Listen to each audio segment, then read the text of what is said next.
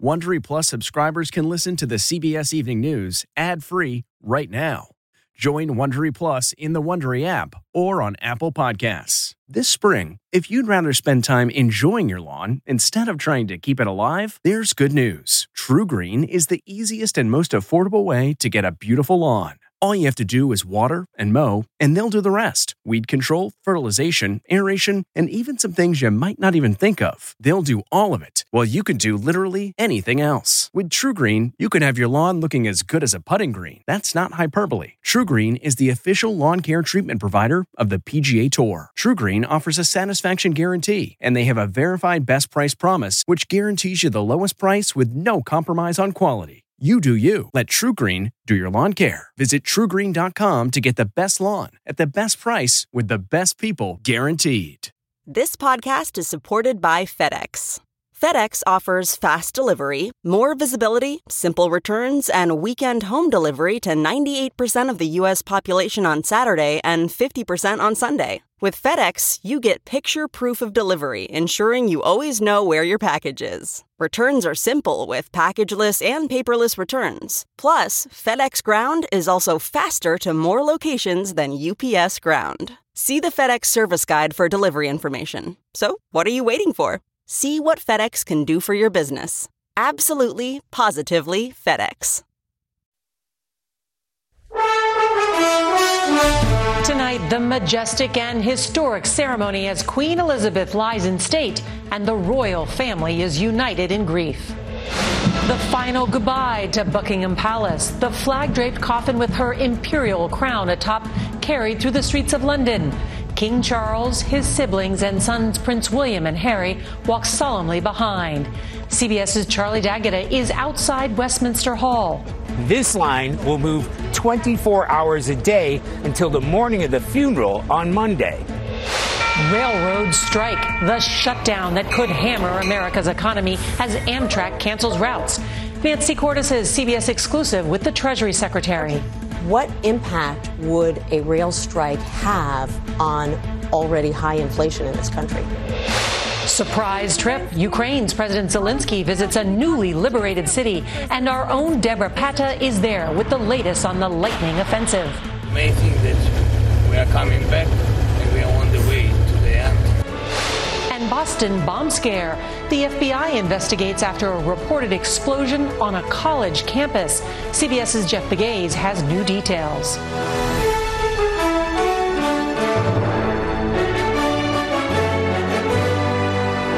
This is the CBS Evening News with Norah O'Donnell, reporting from the nation's capital. Good evening, and thank you for joining us on this historic Wednesday night. Tonight, the general public began saying its final goodbyes to Queen Elizabeth II in London. The late monarch will lie in state until her funeral on Monday. You can see mourners inside Westminster Hall tonight, the Queen's coffin surrounded by royal bodyguards. Hundreds of thousands are expected to pay their respects over the next four days. At one point, the line stretched nearly three miles. The Archbishop of Canterbury led a brief service this morning, attended by King Charles and other members of the royal family. Kate, the Princess of Wales, wore the Queen's diamond and pearl leaf brooch and the pearl earrings that belonged to her late mother in law, Princess Diana. Meghan, the Duchess of Sussex, paid uh, her respect with a touching curtsy in front of the coffin. We have a lot of news to get to tonight, and CBS's Charlie D'Agata will start us off from outside Westminster Hall. Good evening, Charlie. Good evening to you, Norah. That behind me is part of a never ending line of mourners winding their way to Westminster Hall across the bridge to visit the Queen lying in state. It's been a day of pageantry, but also high emotions and quiet respect as we entered one of the final legs of the Queen's journey. From beneath the grand backdrop of Buckingham Palace, flanked by her grenadier guards, Queen Elizabeth II left home today for the final time.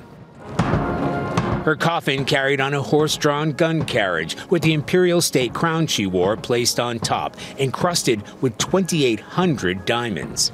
Marching right behind, King Charles III and the Queen's other three children. Then William, Prince of Wales, standing side by side with his brother Prince Harry in a moment of symbolic unity. evoking memories of that day 25 years ago this month when the two grief stricken young princes walked behind the coffin of their mother, Princess Diana. Thousands of mourners crowded the long avenue leading from the palace. Many stood in a solemn silence. I think they were awed by the spectacle, but just as in life they felt a sense of connection with Elizabeth, through all that ceremony, there was a, a, person, a wonderful, sweet old lady who gave her life to Britain and the Commonwealth. Many more had to be turned away. Throngs massed at Hyde Park, some visibly moved, wiping away tears as they watched the procession on huge screens. The whole family was reunited at the Palace of Westminster, where the Queen's body will lie in state until her funeral on Monday. Hundreds of thousands of people are expected to visit the line leading to Westminster Hall, already stretching back for miles. Some of the people at the front of the line had already been camping out for days, but now there is no time for sitting around or even standing. This line will move 24 hours a day until the morning of the funeral on Monday. For 70 years, the least we can do is queue up for a few hours to pay our respects. Now she's come home, we just feel it's important to go and pay our respects and let the kids remember a day in history the only monarch most here have ever known, a woman devoted to duty nearly her entire life, with one last duty to fulfill even after death. President Biden spoke by phone to King Charles today, offering his condolences. The president is one of around 500 heads of state and foreign dignitaries headed here to attend the Queen's funeral next week. Norah? What a remarkable day. Charlie D'Agata, thank you very much. Well, tonight, the Biden administration is working to avoid a rail strike that could derail an already fragile economy. CBS's Nancy Cordes spoke exclusively with Treasury Secretary Janet Yellen a day after a government report showed inflation has not eased. Inflation remains a problem. Um, it obviously is of tremendous concern to Americans. Treasury Secretary Janet Yellen cited rising costs for rent and groceries as two of the biggest concerns. We hope to see substantial improvement over the coming year. Do you think inflation is close to peaking? I don't want to get involved in month by month forecasts. I do believe it'll come down over time. Um, due to the actions the Fed is taking. As she spoke, her colleagues in the cabinet worked to head off a strike by freight rail workers. With the deadline now two days away, some chemical shipments have already been halted. And Amtrak announced it's canceling all long distance trains starting tomorrow because some of them use freight rail tracks. What impact would a rail strike have on already high inflation in this country? Well, it would be a significant um, impediment to shipping goods. It's certainly something we don't want to see happen. Secretary Yellen recently worked with European allies to impose a new price cap on Russian oil. But already, energy bills in some parts of Europe are five times higher than usual. What would a recession in Europe mean for the U.S. economy? Well, a recession in Europe would have some spillovers to us. I think we shouldn't exaggerate how significant they would be, but I do think this winter is going to be um, tough and challenging for our European neighbors. Rail union leaders have been negotiating at the Labor Department all day long. And in our interview, the Treasury Secretary urged all the parties involved to reach an agreement by tomorrow night because nearly 30% of all freight in this country, Norah, travels by rail. Such a big story. Nancy Cordes with that exclusive. Thank you. Well, we want to turn now to one of the most dramatic days in Ukraine since the Russian invasion started. Days after his troops took back more than 3,000 square miles in the Northeast, you can see it right here in blue. President Zelensky made a rare trip outside the capital to that newly liberated region. And CBS's intrepid war correspondent Deborah Patta was there to meet him. A show of strength from President Zelensky as he visited recaptured towns in the northeast and delivered a strong message to Vladimir Putin. Ukraine intends to keep Russian troops on the run. How does it feel to be coming to Izium for the first time since it's been liberated? You see that Russians destroyed, and you see the mashup of the tragedy. But the main thing that we are coming back and we are on the way to the end. Russians held this town for over six months, and just a few days ago, this would have been unthinkable. Even now, the visit was bold. Little more than six miles from the nearest front line, occasional shelling can be heard in the distance. Ukrainian soldier Nazar was part of the lightning counter-offensive, running up to 20 miles a day, freeing villages en route to Izium. Did you expect it to happen so quickly? No, I uh, thought that it will be maybe for one month. For the residents who've endured more than six months of hell, it could not come soon enough. Lisa Yakina hid in this icy basement with 50 neighbors for four months. When one of them died, they had to be hastily buried in these bushes. The devastation is everywhere. Russian artillery laying waste to homes, hospitals, schools, and bridges. And amid the ruins, these children try to forget, using spent weapons of war for children's games.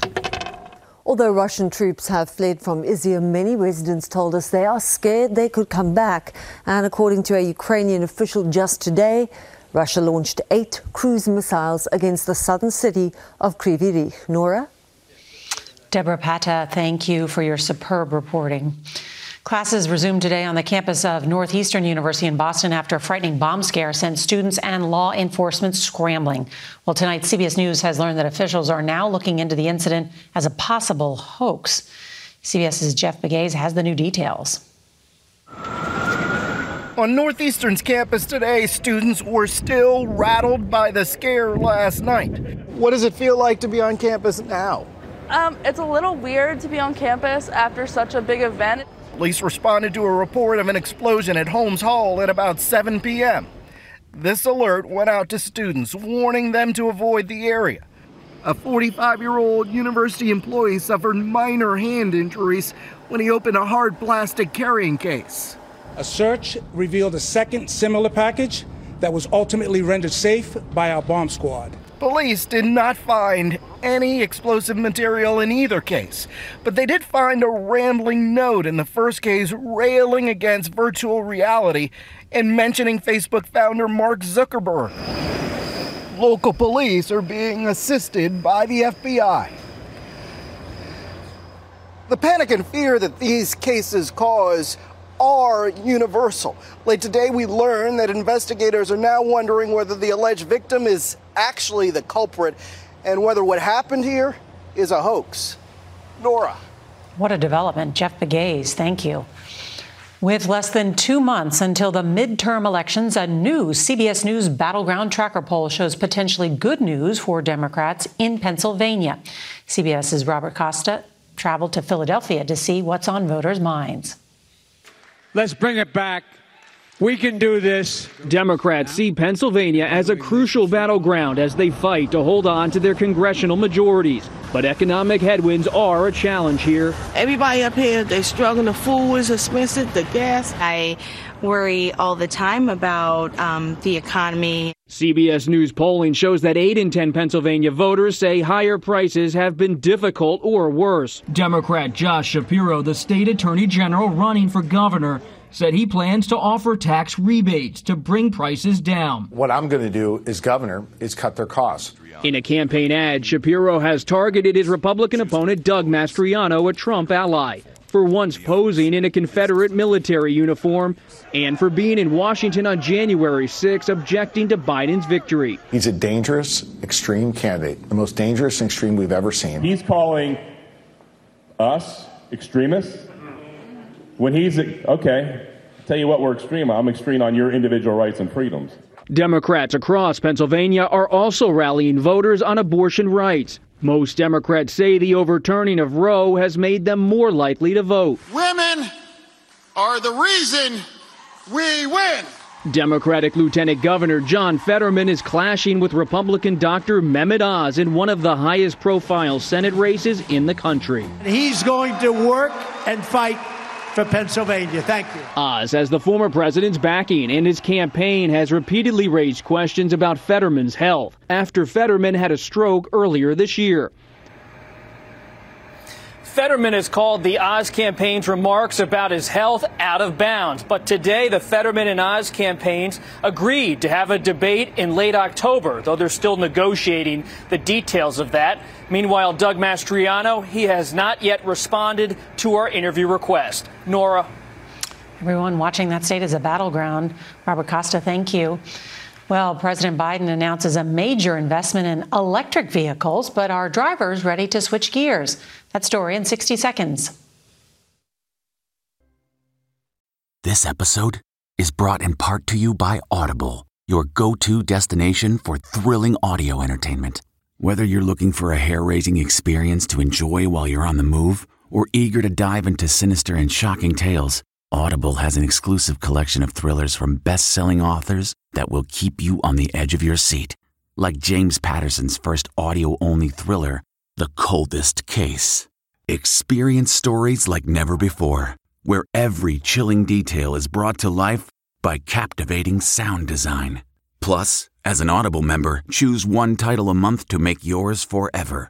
And now, new members can try Audible free for 30 days. Just visit audible.com slash WonderyPod or text WonderyPod to 500, 500. That's audible.com slash WonderyPod or text WonderyPod to 500, 500. In Detroit today, President Biden announced a $900 million investment to build thousands of electric car chargers across the nation's highway system. But moving to more electric vehicles is easier said than done. CBS's Carter Evans has tonight's in depth report. With a big push by California to stop selling new gas cars by 2035, EV sales are accelerating, but not all drivers are sold. My own concern is the range. Where do I find a charger? How far can I really go? It's a question dealership owner John Patterson gets from every customer. One of the big words that we hear is range anxiety. The great American road trip is going to be fully electrified. Today, President Biden promised to make recharging more reliable, beginning with the construction of chargers along 53,000 miles of national highways. Since 2021, automakers in the U.S. have invested nearly $85 billion in electric vehicles. Still, the average cost for one is around 66,000, but prices are coming down. Both the EV6 and the Ioniq 5 start around $40,000. That's below the average cost of a new gas vehicle. So, should we take it for a spin? Sure, I love it. Patterson believes the biggest roadblock for EVs now is electrical infrastructure. It has to be figured out in order for this mandate to work by 2035, because right now we're not there. During last week's heat wave, California's power grid was stretched to the limit. Energy economist James Bushnell. Can our power grid in California support the, the level of EVs that the government would like to see? Yeah, it's it's less a concern about the total amount of electricity and it's more about the where and when that the charging is happening. Right now it's a me problem, so I just need to do a little research to see what my options are. All uncharted territory for car shoppers who just want to know their EV investment today will pay off down the road. Carter Evans, CBS News, Tustin, California. And coming up next, breaking news a verdict in the R. Kelly trial and a powerful storm that could target Puerto Rico. The updated forecast just in.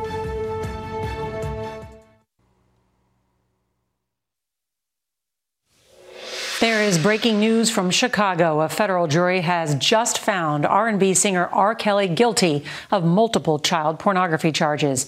Kelly was also found guilty of luring underage girls to have sex with him, but the disgraced star was found not guilty of trying to rig a 2008 case that ended with his acquittal. Back in June, remember Kelly was sentenced to 30 years in prison on racketeering and sex trafficking charges in New York. Tonight, CBS News has confirmed at least seven officers are being investigated over their response to the school massacre in Uvalde, Texas. Two have been suspended without pay, and five are still on duty. The police have been criticized for waiting more than an hour to confront the gunman who killed 19 students and two teachers. All right, still ahead, a possible retrial in a murder case, which has drawn worldwide attention.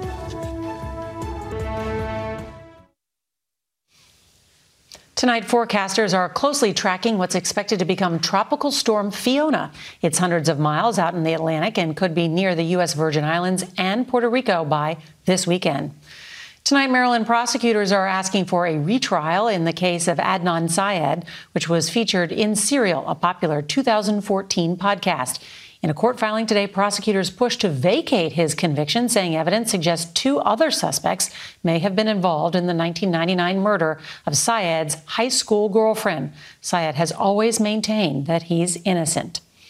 And we'll be right back with the legacy of the Queen Royal's visits here in D.C.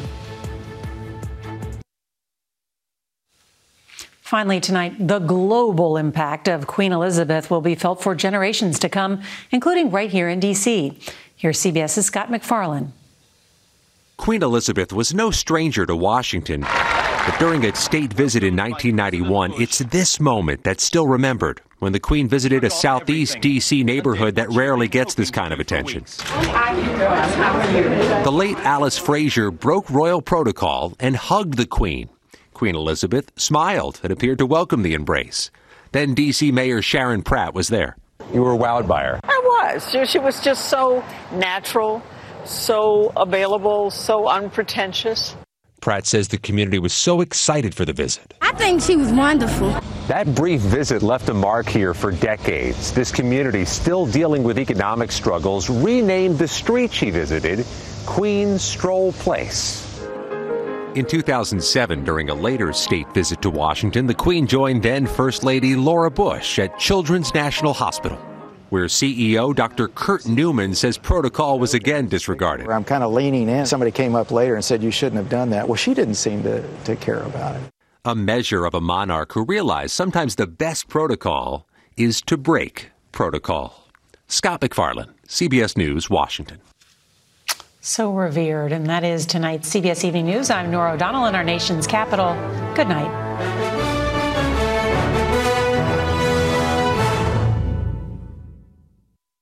If you like the CBS Evening News, you can listen early and ad-free right now by joining Wondery Plus in the Wondery app or on Apple Podcasts. Prime members can listen ad-free on Amazon Music.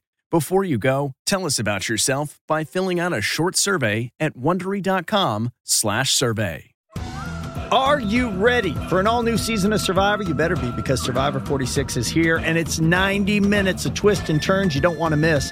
Better yet, after each episode, there's a brand new episode of On Fire, the only official Survivor podcast each week, we go behind the scenes of the episode's biggest moments, taking you into the how and the why things happened. And this season, we're very lucky to be joined by an expert, the winner of Survivor 45, Dee Valladares.